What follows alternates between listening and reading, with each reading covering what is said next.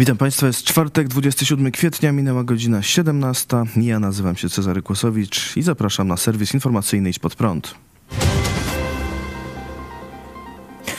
Co spadło w Zamościu? Od wczorajszego wieczora media mówią o tajemniczym obiekcie znalezionym na terenie lasu w Zamościu koło Bydgoszczy. W lesie we wsi Zamość wczoraj znajdowało się kilkanaście samochodów policji, żandarmerii wojskowej, a także wozy saperskie i strażackie. Służby miały zabezpieczać miejsce od wtorku. O sprawie informowały wieczorem TVN i Gazeta Wyborcza, której czytelnik przekazał w okolicy podbydgoskiego Zamościa coś runęło z nieba. Mam informację, że to rakieta albo wojskowy dron spadł do lasu na obrzeżach wsi. Dziś wczesnym rankiem głos w sprawie zabrał prokurator generalny Zbigniew Ziobro, który napisał na Twitterze. Wydział Wojskowy Prokuratury Okręgowej w Gdańsku pod nadzorem Prokuratury Krajowej wszczął postępowanie w sprawie szczątków powietrznego obiektu wojskowego znalezionego w lesie kilkanaście kilometrów od Bydgoszczy. Miejsce zdarzenia oprócz prokuratorów badają wojskowi, eksperci, policja, żandarmeria i przedstawiciele SKW. Komunikat wydało też Ministerstwo Obrony Narodowej. W okolicach miejscowości Zamość, około 15 km od Bydgoszczy, znaleziono szczątki niezidentyfikowanego obiektu wojskowego. Sytuacja nie zagraża bezpieczeństwu mieszkańców. Miejsce znaleziska badają funkcjonariusze policji, żandarmerii wojskowej oraz saperzy.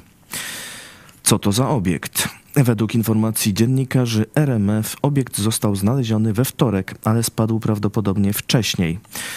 Początkowo sądzono, że to dron, potem znaleziono na nim napisy w języku rosyjskim, twierdzą dziennikarze RMF. Według reporterów obiektem, który spadł pod Bydgoszczą jest pocisk powietrze-ziemia.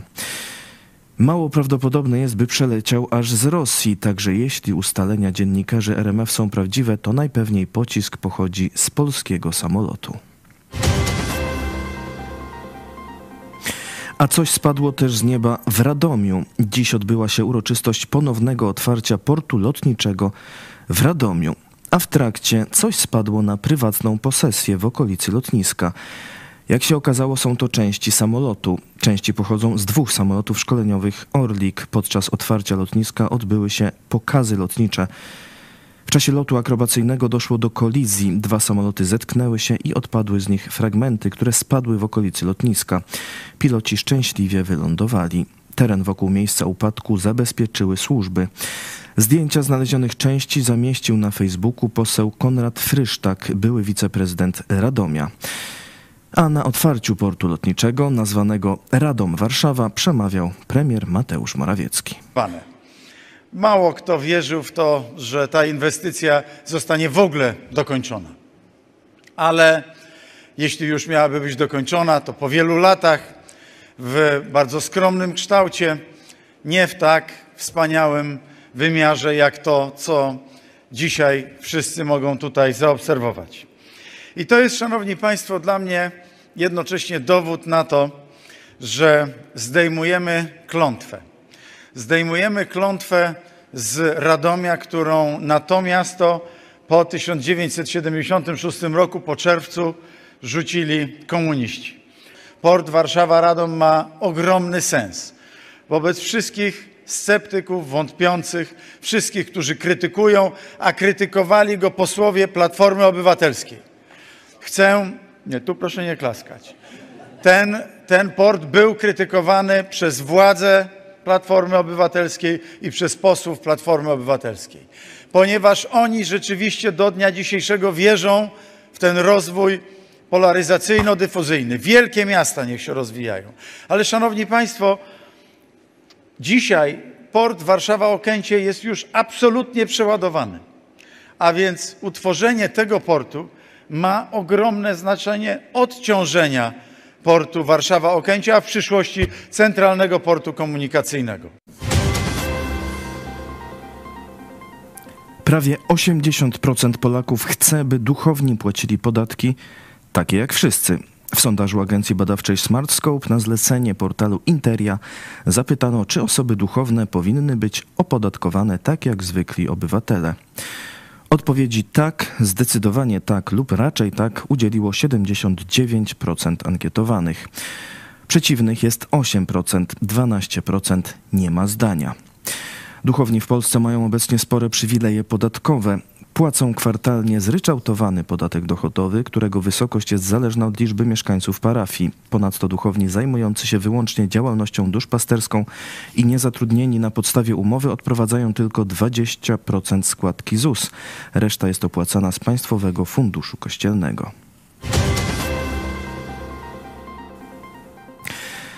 Polska 2050 pójdzie do wyborów razem z PSL. Swoją decyzję liderzy obu partii Szymon Hołownia i Władysław Kosiniak-Kamysz ogłosili dziś na konferencji prasowej.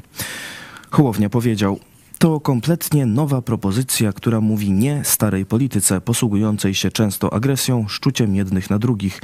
My jasno mówimy: nie tędy droga. Umówiliśmy się, że razem zrobimy dobre rzeczy dla Polski. Stajemy przed wami, żeby powiedzieć: wygramy.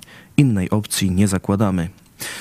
Władysław Kosiniak-Kamysz podkreślił, że ugrupowania mają plan dla Polski. Jesteśmy gotowi na współpracę. Naszym obowiązkiem było to, żeby zmniejszyć liczbę komitetów startujących w tych wyborach, bo pełne rozdrobnienie to podanie zwycięstwa na tacy partii dzisiaj rządzącej. My to zobowiązanie wykonaliśmy. Liczymy, że nie będziemy jedyni, którzy dojdą do porozumienia, stwierdził lider PSL. Lotnictwo Stanów Zjednoczonych przenosi powietrzne cysterny z Niemiec do Polski. 19 amerykańskich samolotów do tankowania w powietrzu na stałe będzie stacjonować w bazie lotniczej w Powidzu. Dowództwo Sił Powietrznych USA w Europie przekazało, że już 10 marca amerykańskie cysterny powietrzne rozpoczęły pracę w swojej nowej głównej lokalizacji w Polsce. Wcześniej samoloty cysterny stacjonowały w niemieckiej bazie Spangdalem. Magazyn Stars and Stripes podkreśla, że jest to oznaka przesuwania amerykańskich zasobów bojowych na wschód w celu wzmocnienia wschodniej flanki NATO.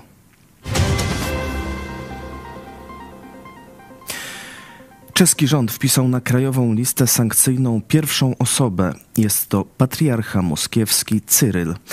Sankcje oznaczają zakaz wjazdu do Czech i zablokowanie realizowania transakcji finansowych przez czeskie podmioty oraz zamrożenie wszelkich aktywów w Czechach. Ustawa umożliwiająca czeskiemu rządowi tworzenie listy osób i instytucji objętych sankcjami weszła w życie w styczniu tego roku. Jest to lista rozszerzająca sankcje wprowadzane przez Unię Europejską. Minister spraw zagranicznych Czech Jan Lipawski stwierdził, że warunkiem wpisania na listę sankcji jest udokumentowana działalność podważająca lub zagrażająca integralności terytorialnej, suwerenności lub niepodległości, w tym przypadku Ukrainy. Podkreślił, że Cyryl w publicznych wypowiedziach wspiera agresję Rosji na Ukrainę i usprawiedliwia zbrodnie popełniane przez rosyjskich żołnierzy. To wszystko w tym wydaniu serwisu. Kolejny serwis jutro o 17, a dziś o 18 w dogrywce Idź Pod Prąd. Glapiński. Bez socjalu ludzie mieszkaliby pod mostami. Zapraszam. Do zobaczenia.